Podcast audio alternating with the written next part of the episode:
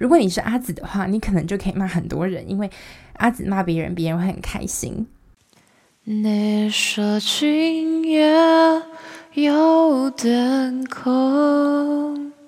心像是有个洞，那就只让你的风，让我陪你疯，让你梦。写完，我是阿紫。沉溺在情色文学欲望里，道德沦丧的女人，你有没有难以启齿的性癖呢？或者你总是想向人说一说，但又害怕被当成变态呢？又或者你很好奇这个世界上除了性交以外的欲望形式呢？那我想今天的电影会带给你很大的释放。希望你会喜欢。今天要讲的这一部《解禁男女》，它从漫画连载的时候我就有关注到，对于当时来说，这是一个非常新颖的题材。呃，就连它的电影在上映之前，我就非常非常的期待。我原本以为呢，它可能只是有一个借一个噱头，或者是嗯改编成一个纯爱电影之类，但不得不说，韩国在这一部分的漫改电影都有着一定的水准，所以非常推荐大家一定要把原作拿来看。在今天故事讲解之后，我会放上三个为什么我非常推荐大家可以去看的原因。那我们开始吧。这个故事起源于男女两个名字相近的男女主角，他们因为调职的关系在同一个单位里工作，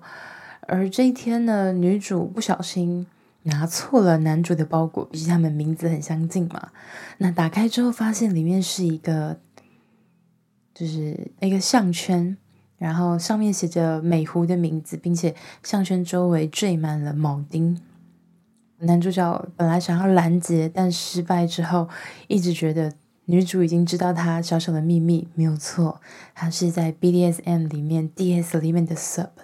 是喜欢被人命令的，喜欢被人。控制的那一方，所以他决定向女主坦诚这件事情，并且一直觉得女主非常的有威严，希望女主可以成为自己的主人。而女主呢，本身又对于男主有一点点的好感，并且也对于这个提议，或是说 BDSM 的这个领域充满了好奇，于是就答应了。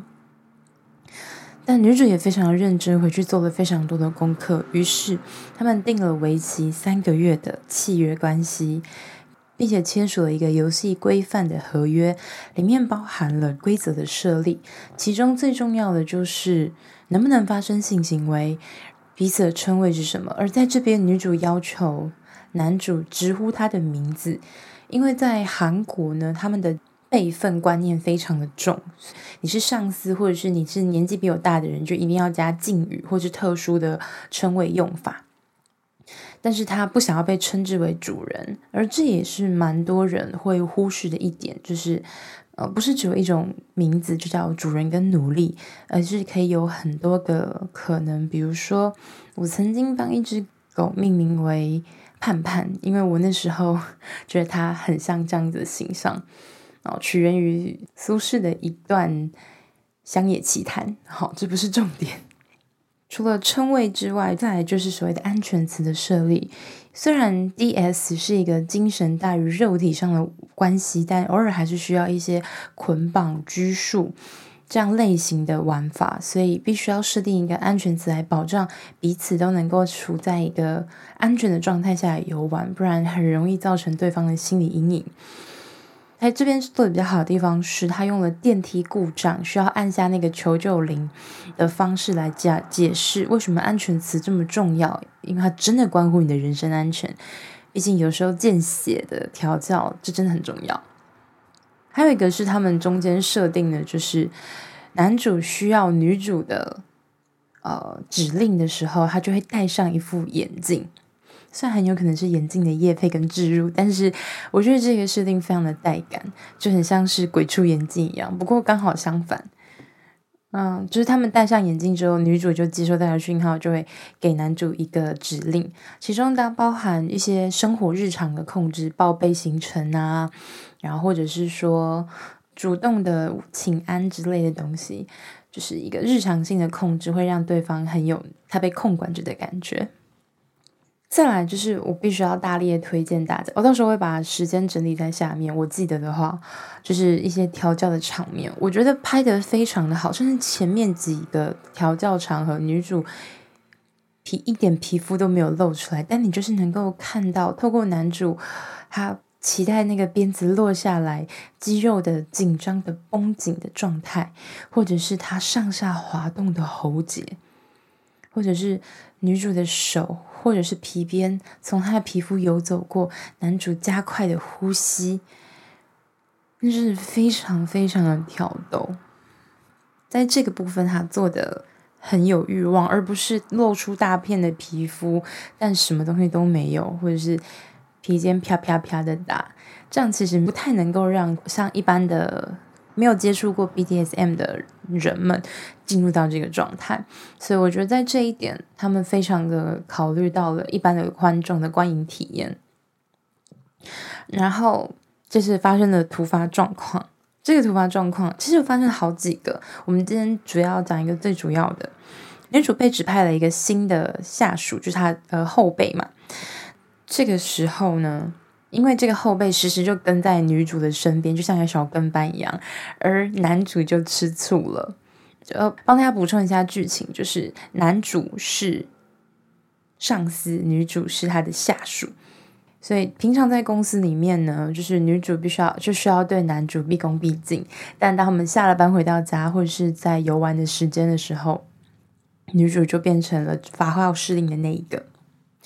女主身边多了一个小跟班，这件事情让男主非常的吃味，而渐渐的，他对于女主的情感不单单只是一个 sub 对于 dom 主人的依赖，而慢慢多了一些其他的情愫出现。但这个时候呢，两人都还没有发现。那天晚上下班之后，男主把女主留下来，带到公司的休息室、茶水间之类的，然后就表现出自己的那种紧张跟嫉妒。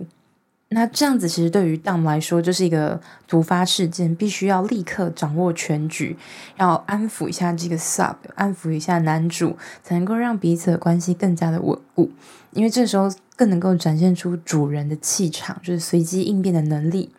他们就用男主的皮带来了一场办公室 play。这一幕非常的好看，你可以看到女主将皮鞭打在桌子上时，那个从桌子上散落了一地的糖果，能够看到那个皮鞭挥舞的多用力，皮鞭划破空气的声音非常非常的大声，尤其是在整个静无人烟的办公室里，非常的带感。其实女主一直以来都是绷着的状态，想要扮演好主人的角色。但这样其实让她承受了非常大的压力，因为毕竟男主他只需要服从主人的指令就可以。那当主人其实是一件很耗脑的事情。那我们之后在后面的分析会跟大家说为什么。所以男主就引导女主释放出自己的那种控制的欲望，所以女主就释放的样子，然后。发号了非常非常多的命令，让男主非常的开心。而这边的展现让大家知道，说不是只有把人家吊起来啊、捆绑啊、打他啊、滴蜡啊，这些才叫调教。其实调教当中也不单单只要照顾到 sub 的心理，其实蛋本身也需要被满足的。所以这边就是这一幕，其实让大家看照进了女主的内心。而经过这样的事件之后，让两个人的感情慢慢的升温，甚至也出现了像外出约会这样的行程。虽然他们手上还铐着手铐，那他们这场办公室 play 呢，就是意外的被人家发现，所以就有一个人事处分上面来询问两个人到底是什么关系。在他们的观念里面，如果是男女朋友的话，那其实就是稍微做一点警告，下次注意就好了。但如果两个人没有的话，或者是他们在做什么，就什么奇怪的性癖，像变态一样，然后就是电影里面说的啦，那在这个当中呢，男主其实他会一直很抗拒跟别人谈恋爱，最大的原因是他觉得纯粹的恋爱关系没有办法满足他被支配的渴望，而当他告诉他的前女友说他有这样的欲望的时候，前女友用一种看变态的眼神看着他，让他非常的受伤。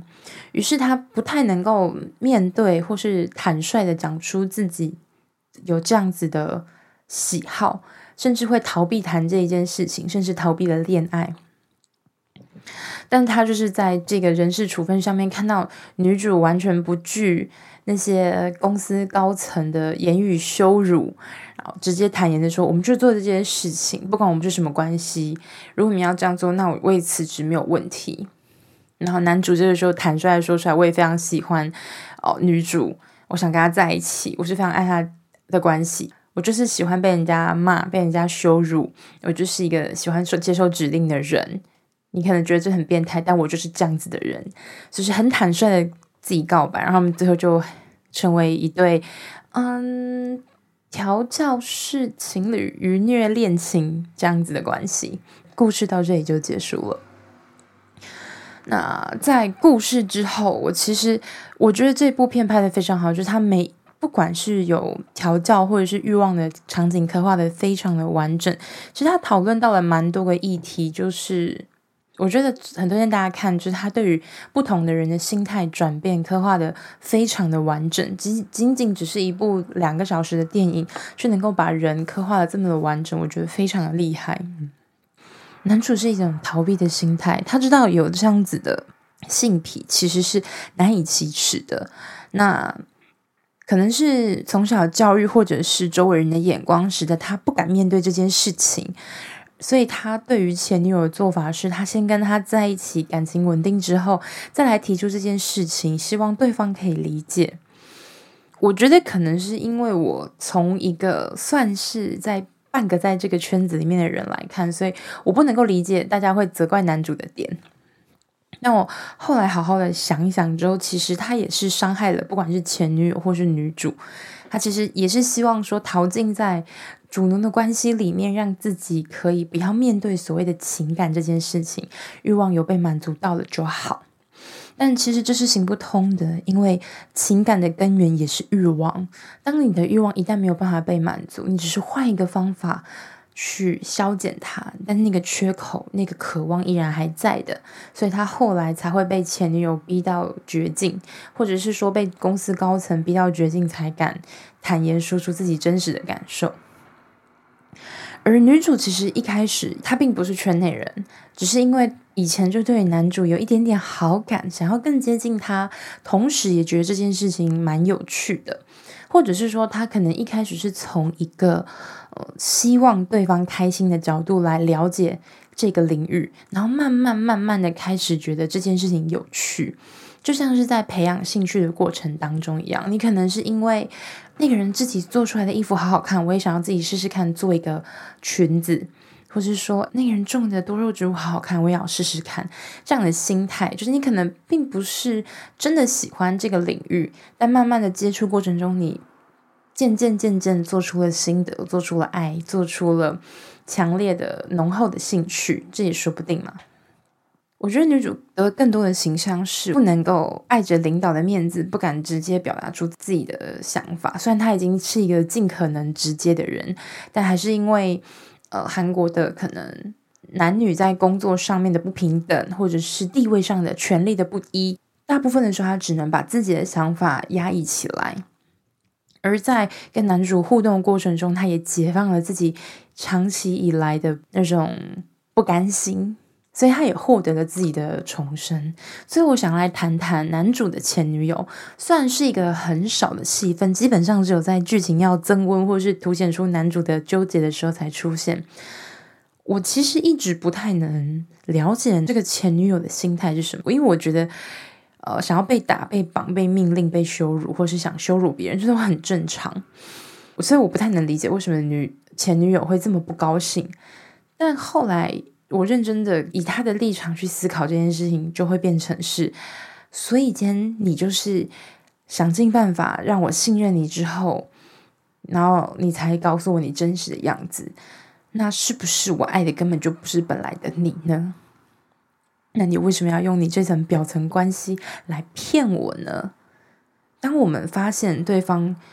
嗯，隐藏起来那一面，甚至是跟他原本表现出来的东西相反的时候，我们自然就会觉得对方在欺骗嘛，或者是别有目的的接近。我觉得前女友只是卡在这个地方，她没有理解到说能够把这件事情说出来是一件比较困难的事情，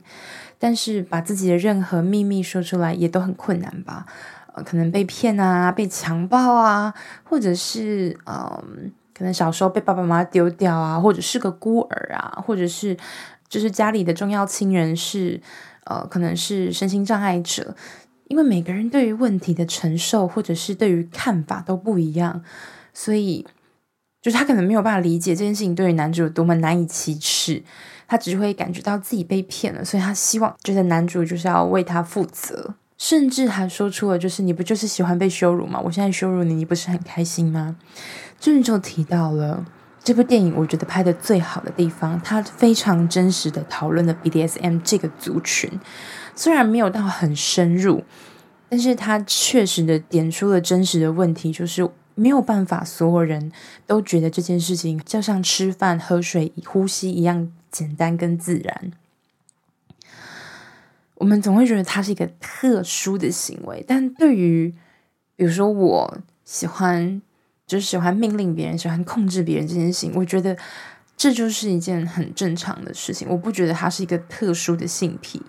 只是相对于他人，它可能特殊了一点。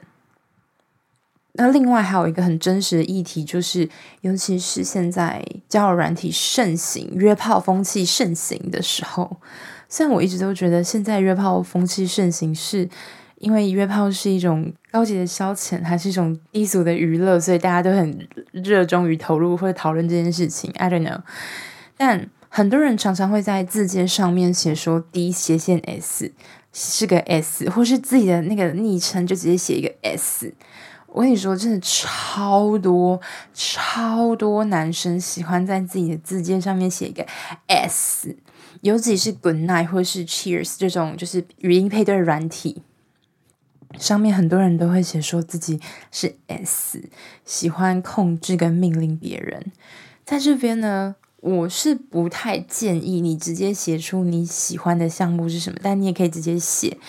但你就要有办法过滤某一些人，他们可能只是假装自己是个 S，然后约你出来，因为毕竟圈子里面。M 多 S 少嘛，一个好的 S 是很难找到的，甚至契合是很难找的。可通常这样的男生，因为我是女生嘛，我以男生为例。对不起，我异性恋，我应该先讲，对不对？好，好，那我通常会找男生，那男生通常就会一上门来就开始做那件事情，他可能也没有调教的部分，或者是觉得我把你手绑起来像个手铐，然后打打屁股，这就叫做 BDSM 了。No，这不是好吗？这真的不是这个东西。如果你不了解什么是 BDSM 的话，你真的应该好好看这部剧。那些可爱的小 M 们就不要被这些渣男给骗了，好不好？我知道你很渴望有一个好的主人，但是，嗯、你也知道的，就是需要好好的过审，因为不是每个人打你，你都会开心的；那不是每个人命令你，你你都会想听的。同理。这边也正面展现出一件事情，就是男主曾经说过，不是所有人的命令他都会欣然接受的。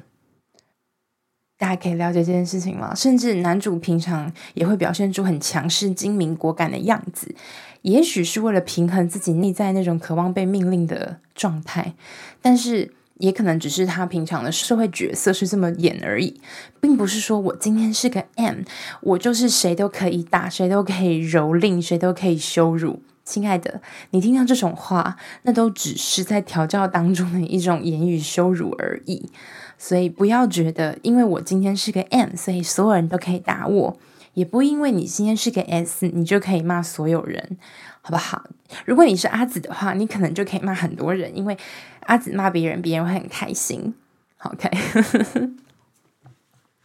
好，另外一个我非常推荐他的最后一个第三个原因，我很推荐他的原因是，他非常非常非常适合当成做爱之前的前戏。因为我那天看完之后，我就是经历了人生中最好的一次恋爱，就是因为因为因为因为来不及约出去，太晚了。好，就是非就是它非常能够调动你身上的情欲的开关，因为鞭打还有施虐这件事情会大大的激起我们身上的激素，no matter 是肾上腺素啊、性激素之类的，让你的身体的感官变得更加的敏感，更加的兴奋。真的更能够得到欲望的高潮，所以就像是我之前很久没有更新的 BDSM 所欲图鉴，就是每一次去完聚会之后，都像是然后多人多人运动的高潮，就是连续高潮一样，非常的爽，非常的疲累，然后就是非常的空虚。好，这是后话。就我觉得这部电影拍得非常的丝丝入扣。那其实也不希望大家把它局限于只是一部 BDSM 的影片。更像是我们能够面对自己一些不为外人所道的秘密，比如说，我很喜欢，我要举一个特殊的例子，我想看，比如说，我喝茶的时候，我喜欢把茶包一直放在里面，就是茶会变得非常的苦涩，但是我很喜欢，或者是我平常喜欢两只脚穿不一样颜色的袜子啊。之类的这种行为，这也算是一种奇怪，一般人不太能够理解的一些小癖好。呃，我觉得这部片主要就是让你知道说，即使你有这样的小癖好也无妨，但是就是你成为你之所以为你的特别的原因。所以希望大家看完这部片之后呢，能够更加的拥抱自己的不一样。嗯，差不多就这样。好啦，以上就是今天全部的文本分析。如果你喜欢这样的内容，或者是你有更多的心得想让我知道的，欢迎到 Apple Podcast 留下五星好评，跟你今天的言论，到我的 IG 私讯我，告诉我你对于这节心得。Or 在主 IG 的主页连接有一个情欲文格，欢迎告诉我你所有的心得。让我们收听个广告，马上回来。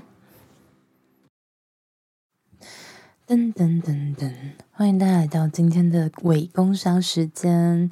好，今天跟大家介绍或者呃分享这一个我最近爱用的小玩具，就是来自 Satisfyer Double Plus Remote 遥控双人共振器。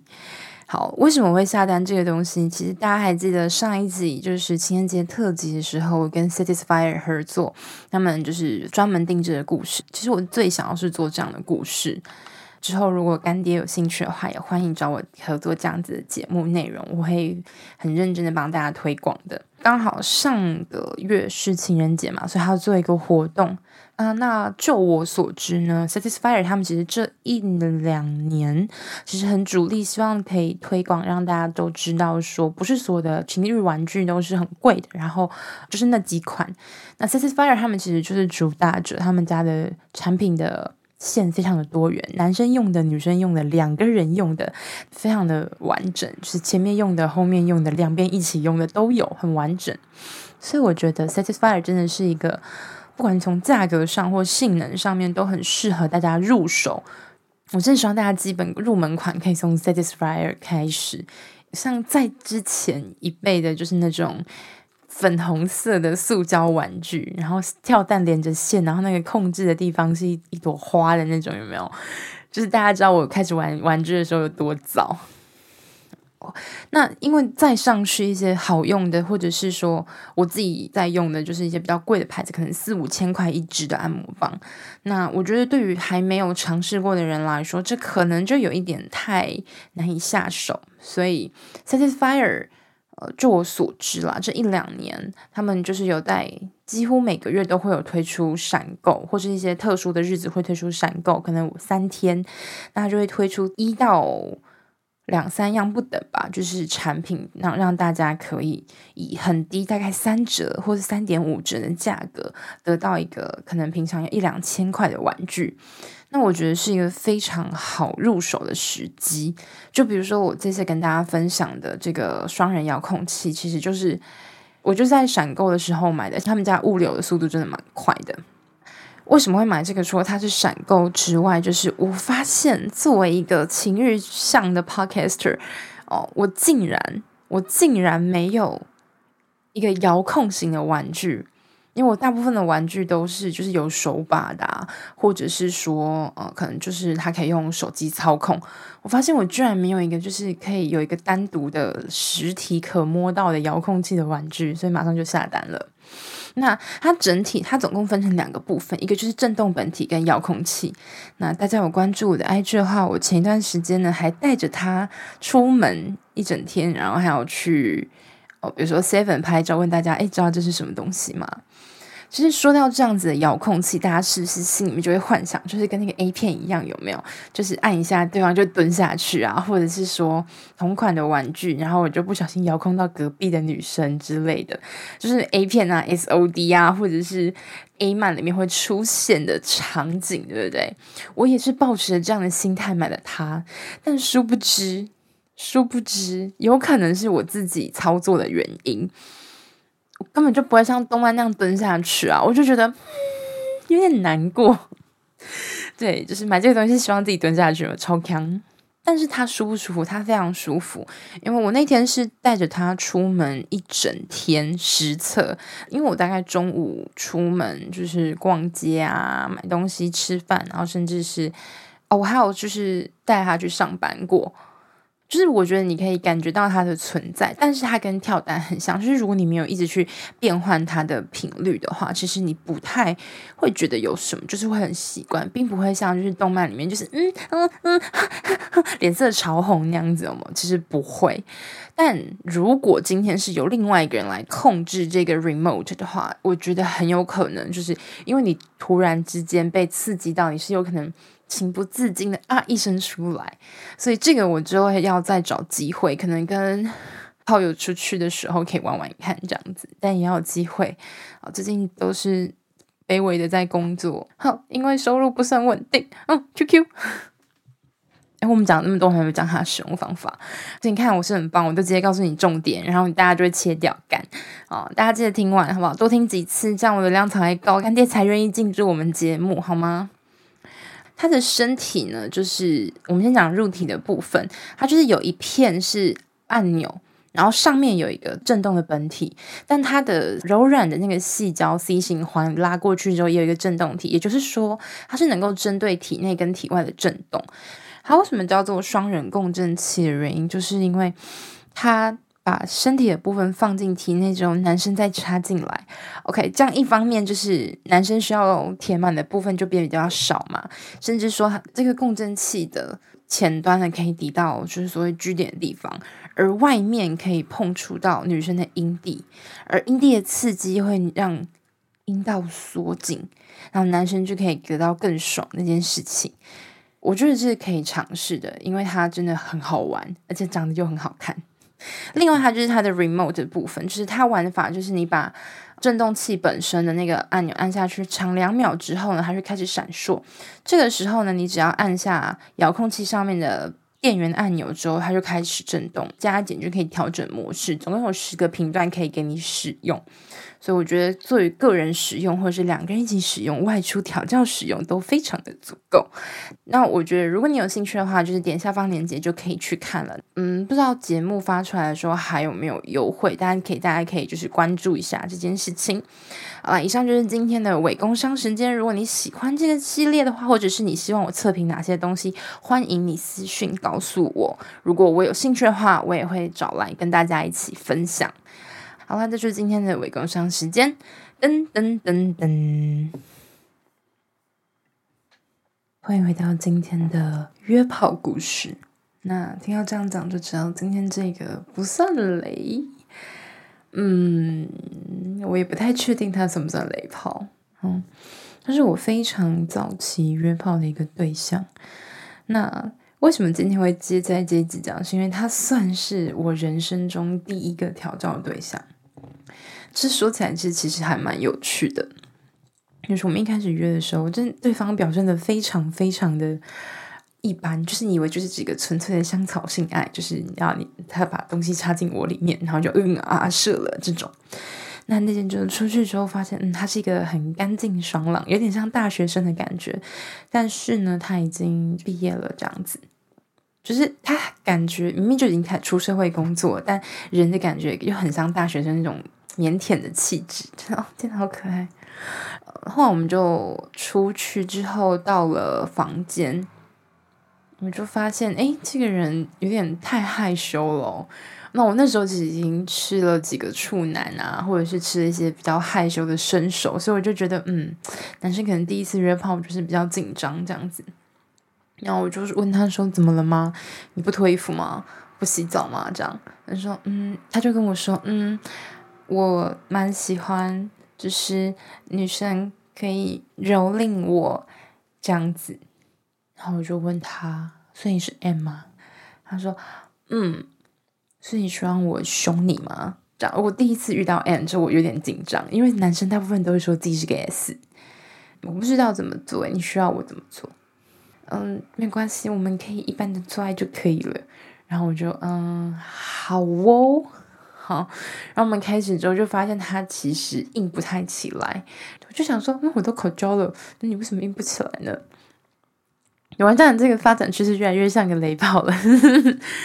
然后就开始骂他，就是凶他，就是比较凶的态，就是怎么样？你真找出来不是要打炮吗？啊？不是要干我吗？那现在播音是怎样？他就开始兴奋，你就感觉到，就是那个，就是他的他的阴茎，他的肉棒，就是以肉眼的速度蓬勃发展起来，然后膨胀起来。然后我就戴上保险套，就坐下去，然后开始在他身上摇，然后边摇，然后边说他：“哇哦！”就你知道，就是阴茎插入体内的时候，会有一声叹息。就男生的叹息，真是我真的非常非常的喜欢。他声音也是好听的，然后他就啊，这样，是哇，怎样，很享受女生在上面摇，是不是？还是你很享受被干的感觉？还是其实你就是想被干吧？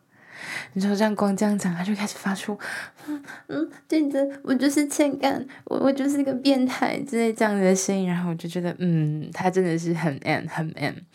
就我发现这样越骂他就越兴奋，然后就觉得真的很好玩，就是虽然有点坏，但就是我当时就抱持着觉得这件事情很好玩的心态，就继续继续开始骂他，他就，哈嗯，对我好兴奋，好喜欢，好开心，这样我说，嗯，真的很可爱。受不了的可爱，你知道，就觉得，我觉得可能我的开关可能就是从那时候打开的。然后我在上面摇累了之后，我就可以换你动吗？嗯嗯，好，真的是这个像个是很怯生生的样子。然后我就就躺下来，然后他上来之后，我就问他说：“那你可以表现得像个强悍一点嘛？”这样，然后他就硬是装出一副样子，就跟我说。啊，怎么样？喜欢吗？这样，我就嗯，没关系，你还是就是好好的做就好，不用强迫自己。然后我发现他其实这样没有办法射出来，就有点要慢慢变软的迹象。因为我躺在他身下，然后他在上面干我，那他，他真的好瘦哦，他一百八十二、八十三，好像只有六十公斤哦。不到七十，就真的很瘦，然后就就是打他巴掌，然后就很兴奋。所以你知道，就是在下面打巴掌是一件很辛苦的事情，而且打他巴掌就更兴奋。我们就还是把那场做完了。那我就想说，嗯，这个其实没有很 good。他除了很可爱之外，我觉得找不到其他优点。就本来是回家把他封锁，但是呢，他后来就问我说，那个就是。我希望你可以调教我，我就说，可是我什么都不会耶，就是没有关系，因为我觉得你你很有威严。之后我们又再约了一次还两次吧，因为他工作比较忙的关系。哦，我们后来约出去，就是那次就是以调教为目的，所以我就认真的看了几本关于调教的小说，而且我跟你说，还是 BL 向的。然后还有就是一些调教的注意事项，就很像《挤进男女》里面那个女主，她为了要调教做的一些准备这样子。后来约调教的那次见面呢，我就是就是心情很忐忑的上战场了，因为其实我要负责很多事情，但其实我什么都不知道，所以有时候主人不讲话的时候，通常都是他在思考下一步要做什么。因为我那时候好像一双比较重的靴子，就很像军靴。然后我就让他全身脱光，就只剩一条内裤，开始在房间里面行走，就像遛狗一样那样子，就让他跑来跑去啊，然后让他捡东西。就我玩累了之后，我就坐在床上，我说：“让你趴着，我要把脚放在你的背上，你要撑住，不要掉下来哦。”哦，就是人体家具这件事情，其实是真的很好玩，但是要玩其实是需要一点技术的。一开始的时候，其实人的腿是很重的，一开始其实是要把力量绷着，然后慢慢训练之后，才可以把所有的力量都往上放，就是轻松放，甚至要往下加压，就是让你的奴或是你的 sub 的 M 可以承受这个力量，到时候它就会变成一个很棒的人体家具，就是可以做很多很好玩的事情。那我们那时候就是开始训练这件这个部分，啊，他真的是太瘦弱了，所以他的肌力真的不是很好，所以我们就试了一下，他就累到开始有点快抽筋，让他休息，然后稍微安抚他一下。后来好像还有呃让他舔我的脚，然后就吃的很开心，这样就是看到一个高大的男人，然后匍匐在你的脚下，谨慎谦卑的舔着。你的脚趾的时候，那你心里面真的是会有一种扭曲的快感，就是 I conquer it, I conquer him，是我真的碾压征服了这个人，让他沉醉在我的脚边，连舔我的脚都是一种奢侈的象征，这样子，所以其实是非常的好玩的。我当时的心态是这样子。那如果觉得我的调教有什么不妥的地方，就。我当时还年轻嘛，好，欢迎大家指正，或是提供我更多有趣的玩法。那还有一些日常作业啊，或者是说，哦，平常的时候我都会让他禁欲，只有在我们见面的时候，我才会操控他做这件事情。比如说，在让他舔完脚之后。用脚踩他已经硬着的肉棒啊，开始踩，然后刺激他，然后在他快要射精的时候呢，哎，就放手，然后开始打他，然后他消掉之后，再继续踩，继续磨蹭，让他又欲望高涨，然后看到他的表情，就好像下一秒再磨蹭一下下的话，就要射出来之后再停下来，让他消下去，然后再勃起。然后再消，再勃起，要如此反复个三四次之后，让他在痛苦的当中高潮，然后那个精液是慢慢的流在他的身上，然后让他自己把它吃掉，把自己清干净，这样大概就是那一次的调教环节了。然后后来因为工作关系，还是我谈恋爱，我就没有要继续这个关系了。他就有一次传讯息问我最近好吗？然后大家知道哈，就是问你最近好吗？就是约炮的起手式，然后想跟你再次见面的起手式。然后就说，嗯，还可以吧。你你还是不能勃起吗？他说，嗯，现在靠幻想还是可以跟女朋友做啊。说，哦，这样子哦。嗯，想问一下主人现在过得好吗？我说，嗯，我现在不是你的主人了，而且你现在应该很硬吧？你不是在工作吗？他说，你怎么知道我硬了？我就说，嗯，毕竟我聪明嘛。然后他就说他等一下五分钟后要开会，说那不然你现在去公司的厕所。然后我知道你现在很硬了，很想要射，对不对？哦，你说五分钟后要开会，可以啦。你怎么色，很快就射出来了。快点去，去公司的厕所，开视讯给我，我要看着你，你自己把它打出来，不可以叫出来哦。而且要快，不然等一下同事就会发现你没有在会议桌前，而是在男厕所里面打手枪，射给一个陌生人看，还是直播哦，然后他就射了，就是五分钟一到我就马上关掉，就是他就射了，后面就跟我说啊，真是太刺激、太兴奋了。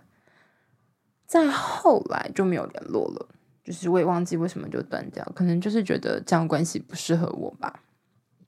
嗯，以上就是，所以我也不太确定这段到底算是雷炮或是优炮的故事。但是跟他做爱，我觉得就是还好啦。就是他让我体验到什么调教类型这些东西，像是浅尝了一下什么叫做调教。那真的要接触这个圈子，要到很后面的事情了。啊，如果你对这方面的故事有兴趣的话，欢迎大家回去听听看《BDSM 所遇图鉴》，以上就是今天全部的故事，希望你会喜欢。那别忘了，就是帮我订阅、分享给你所有想要了解 BDSM 或者想要色色的朋友。先晚安，我是阿紫。